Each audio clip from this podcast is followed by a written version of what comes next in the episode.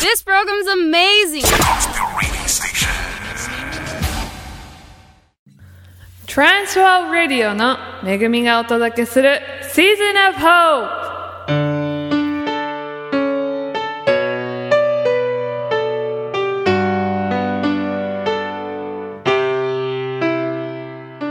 皆さんいかがお過ごしですか今月から新しく始まった Season of Hope このコーナーは15分間リスナーの皆さんに希望につながる内容をお届けしたいと思っています。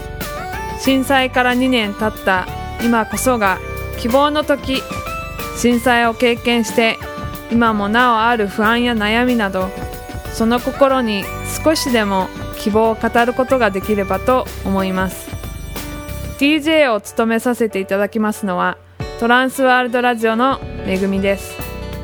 震災当初はアメリカにいましたが2012年7月から宮城に引っ越しアメリカの緊急支援団体サマリタンズパースで半年間支援活動をしながら東北の方々の声を集めてきました。今回の新しいコーナーは3つのパートからできています。1つ目は東北の被災地の生の声を聞いてもらうインタビュー。現地の方々が今感じていること2年経った今も感じている現地の状況心の状態など生に話してもらいます。2つ目は心のケアに関するメッセージ。3つ目はゴスペルミュージックです。最後までどうぞお付き合いください。それではまず記念すべき第1回目のインタビューは宮城県気仙沼からお届けします。どうぞお聞きください。心のケアがね、一番すごくなんだろう。間もなく2年目じゃない、で最近になってからかな。あのー涙もろくはなったね。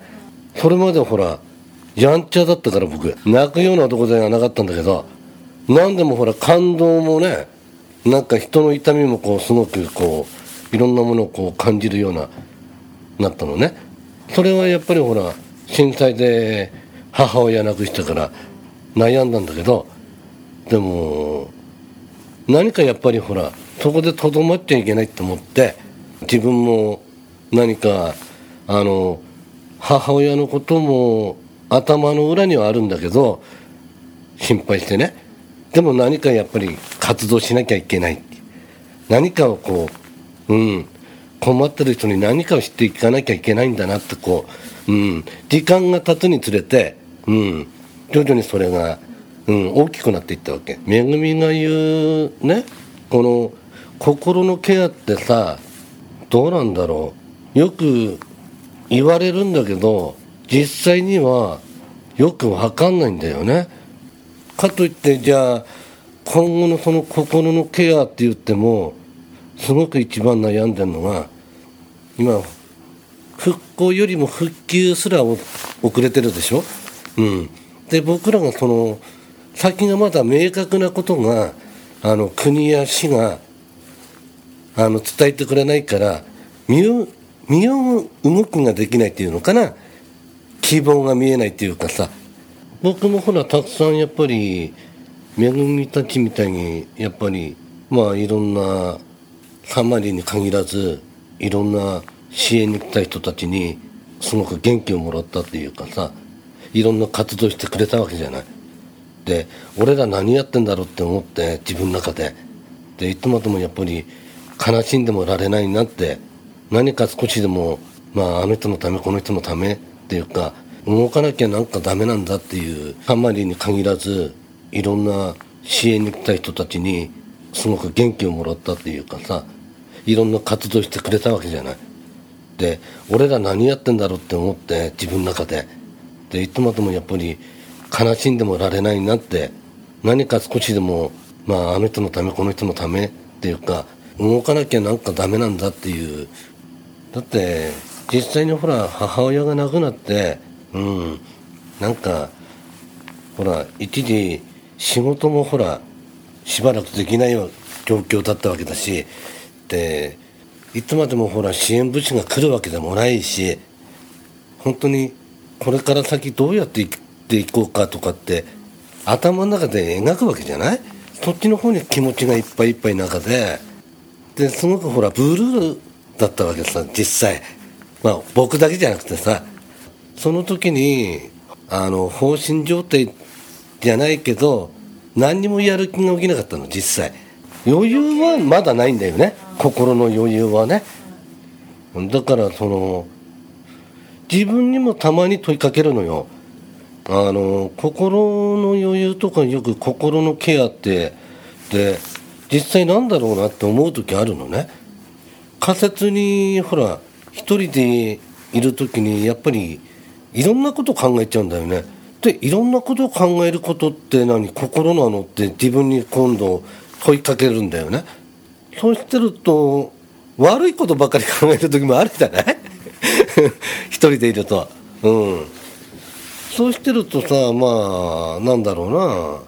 一時的なもんだろ？それって。うん。で実際にじゃあそのめぐみが言うその心の、うん、中って何だっていまだにやっぱり答えはないんだよね自分の中にね。よくあのほら今後の何々とかさ、うん、今後はどうしますとかさ、うん、って言われても全然まだ準備もできてない段階ででノーコメントっていうわけにもいかないしただ今ひたすら目目の前にあるものをやってるだけですっていうね。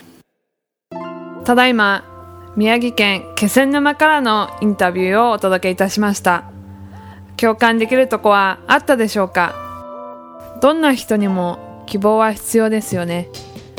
希望は私たちの人生をワクワクさせたり生きる意欲や前に向かっていく力を与えてくれると思います。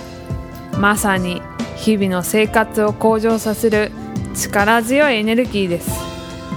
でも残念ながら人生には私たちから希望を取り去ってしまうことが起きてしまいますよね。希望が失望に変わりただ目の前の問題だけに心が奪われてしまう。そんな出来事が起こってしまう。そんな私たちが希望を失ってしまう時前に向かって進もうとする力を失って自分なんて何やってもうまくいくはずがないって失望して嘆いてしまうものです。さまざまな出来事を通して私たちは希望を失うことがありますし多くの場合自分にとってとっても大切なものを失う喪失体験によって希望を失ったりします。特に3つあるんじゃないかなって思います。持ち物友人家族です。2011年3月11日に起こった東日本大震災やそれに伴う津波という悲惨な出来事によって私たちは大きな喪失体験をしましたね。被災地には持ち物友人愛する家族を失った数えきれないほどの人々がおられると思います。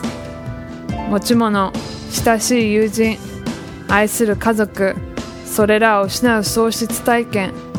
そんな悲しい出来事によってき起こされる失望や嘆きはなかなか消えないものですよね。時には長く続く場合もあります。人は大きな喪失体験の後23年間は悲しみの感情に悩まされてしまうものです。絶望感や脱力感無気力な思いこれからどうしたらいいのかわからなくなるような不安が波のように襲ってきて時には震えなど体の症状に現れることもありますよね。良くなったかなって思ったら突然またそういった症状が襲ってくる。特定の出来事や記憶がきっかけとなってそんな感情や症状を洪水のように引き起こすこともあるかもしれないですね。でもそんな自分を責めないでください。もしあなたが今人生の中で大きな喪失体験をして希望を失っているかもしれません。ある人が家族を失いこう思ったそうです。本当は誰も自分の苦しみは分かってもらえない。ということだそうです。しかしその人が希望を見出したのはそばに寄り添ってくれる人たちを通してでした。なぜなら希望の種はすでに身の周りに巻かれてあると気づいたからです。あなたの周りにも気づかない小さな希望の種が落ちているかもしれません。このコーナーを通して今までは経験したものとは違う新しい希望の季節に入ってもらえたらなと思います。では最後に今日の一言をお伝えしたいと思います。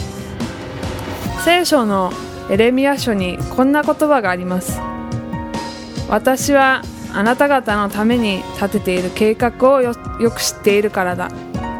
それは平安を与える計画でありあなた方に将来と希望を与えるためのものだ。この言葉が少しでも今日の励ましになったらと思います。Gospel, gospel, gospel music.